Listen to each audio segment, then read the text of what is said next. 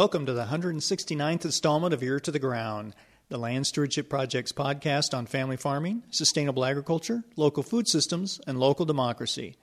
I'm Brian DeVore, editor of the Land Stewardship Letter. When Devin and Ross Ballinger were looking to get their feet wet raising vegetables on a commercial scale, they didn't need 100 acres of land. They didn't even need 10 or 5 acres.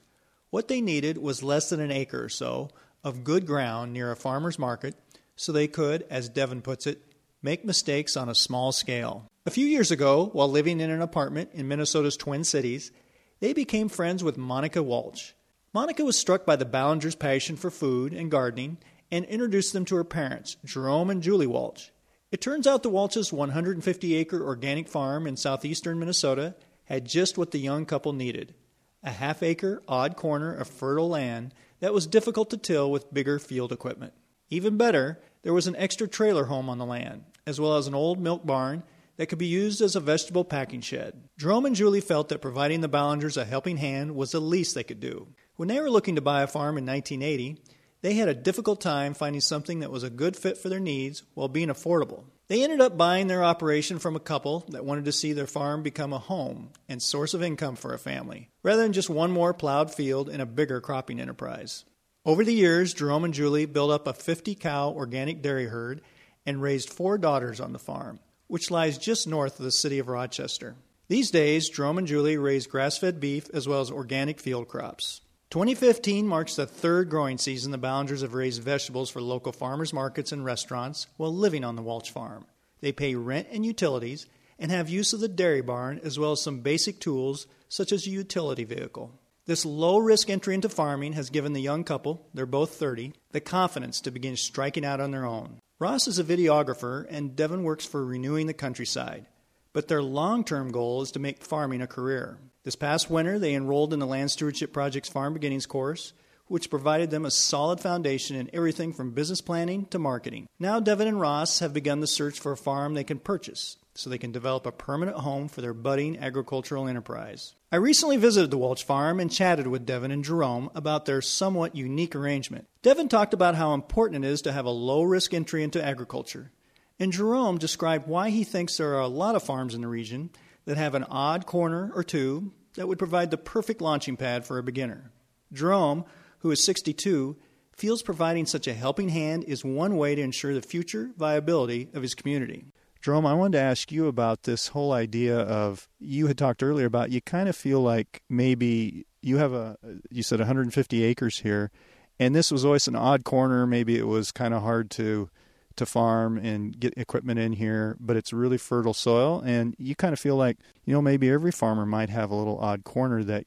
I mean, when you have an acre of vegetables, that's a pretty good production right there. We actually did have this on on a kind of an odd shaped piece. We were introduced to Devin and Ross by our daughter Monica. They all lived together in the Twin Cities, and Devin and Ross were very interested in gardening.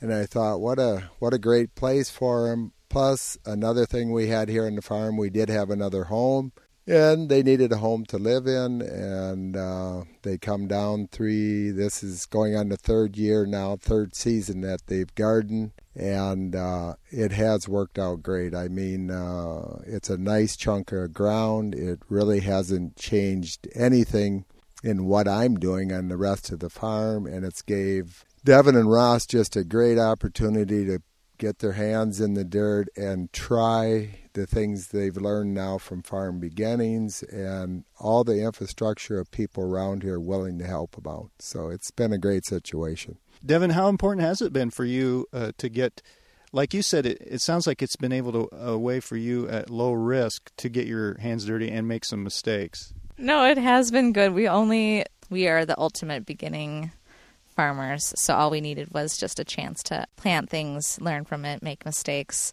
And this being our third year, I feel like we're really ready to invest in ourselves and invest in this farm enterprise and just this chance to have to have access to this small piece of land um, with not a lot of capital investment has been crucial so now we can make those bigger purchases with with some groundwork behind us yeah just the opportunity to make give it a go and make mistakes has been crucial. And he's been super open to allowing us those chances. You had gardened for two years, two full seasons, it sounds like, before you took Farm Beginnings. A lot of people maybe take Farm Beginnings before they even get in on something like this. But why did you kind of go for a few seasons and then decide you ta- needed to take a class? Neither us or I have like a huge um, farming background, so we were kind of at a crossroads of is this going to be more homesteading or is this going to be more of a business? And we had some people, both um, Karen Stettler at your office and Marge Worthison, who kind of coaxed us into that this might be a helpful situation, and it really it helped us in the business side of things and financially figuring out what our goals are and put us on a good path that way. So, Jerome, has this um, been? Is it been kind of fun to see? I guess you had dairy farmed, and now you have um, grass-fed beef, and, and you raise some other stuff on the farm here, some crops. But has it been fun to kind of see a completely different enterprise set up? You said you're you're not really a gardener yourself, and I don't know. Is that kind of fun to just to see? And you don't, and then you don't have to go to the farmer, get up early and go to the farmers markets. That must be nice too. But you can see that this this land being used uh, for yet one more enterprise. Yeah, it's it's been a great situation, and you know we were actually uh, we had people kind of bend out of their normal situation. The people we bought the farm from gave us an opportunity because they wanted to see it continue on as a you know as a dairy farm which they had worked all their lives to build. So to see devin and ross here now and and letting them use this chunk of ground it's been really good. Plus we get all the vegetables we want whenever we want them but uh, it's just an opportunity for people that didn't have the land or didn't you know have a home to where they could stay and garden all in the same place. And we actually have some little equipment on the farm that they can use because it's equipment we've had over the years whether we used it for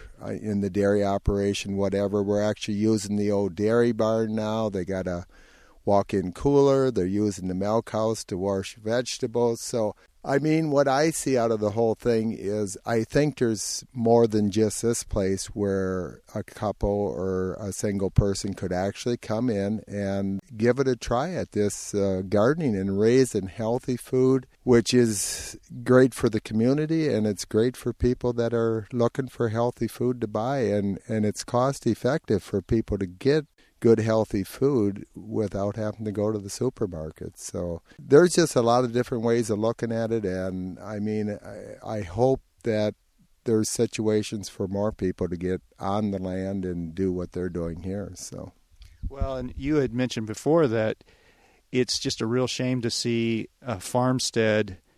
Uh, go up for sale, and because the timing isn't right or there isn't uh, the finances in order for the beginning farmer, it just gets the the buildings get bulldozed and uh, it becomes one another big corn and bean field. That's a whole different. It's just one more piece of land rather than an actual farm.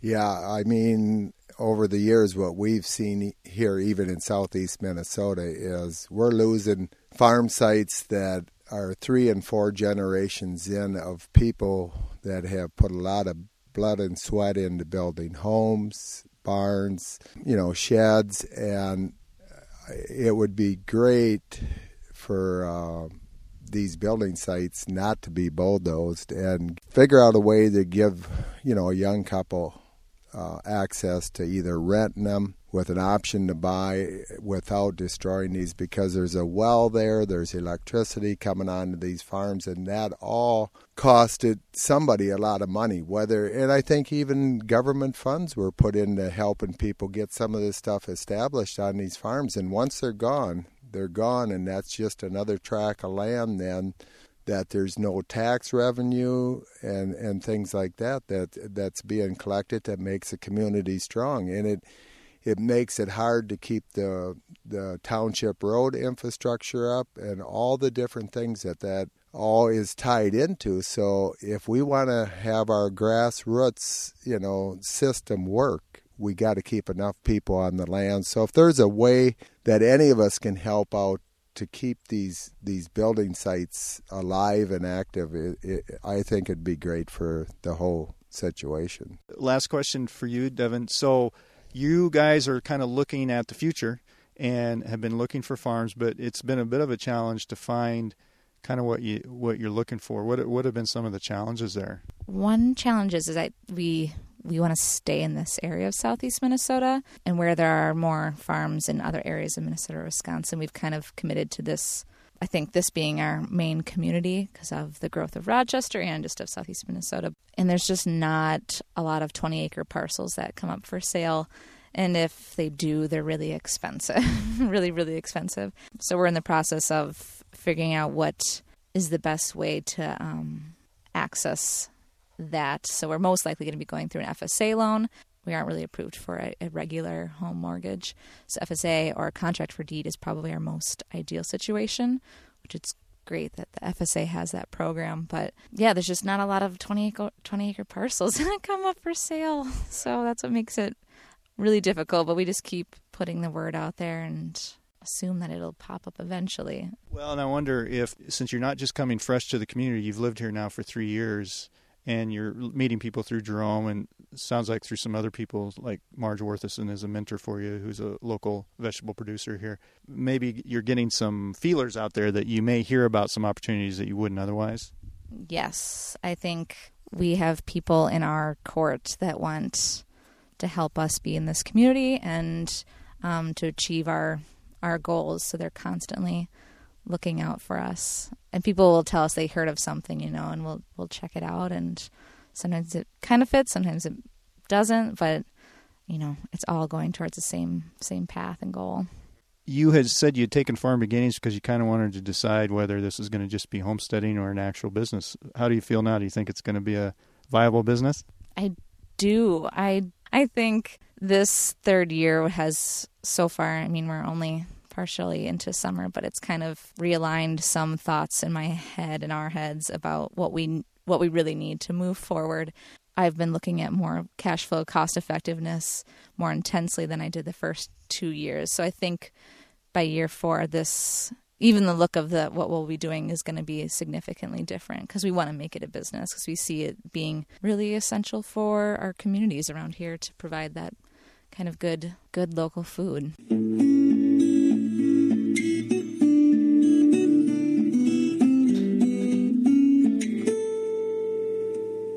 For more information on LSP's Farm Beginnings program, see www.farmbeginnings.org. If you have comments or suggestions about this podcast, contact Brian DeVore at bdevore at landstewardshipproject.org or you can call 612 722 6377. Thanks to Laura Borgendale, Western Minnesota musician, for Ear to the Ground's theme music. And a special thank you to all of Land Stewardship Project's members who make initiatives such as this podcast possible. If you're not a member, Visit landstewardshipproject.org to learn how you can support LSP. Thanks for listening.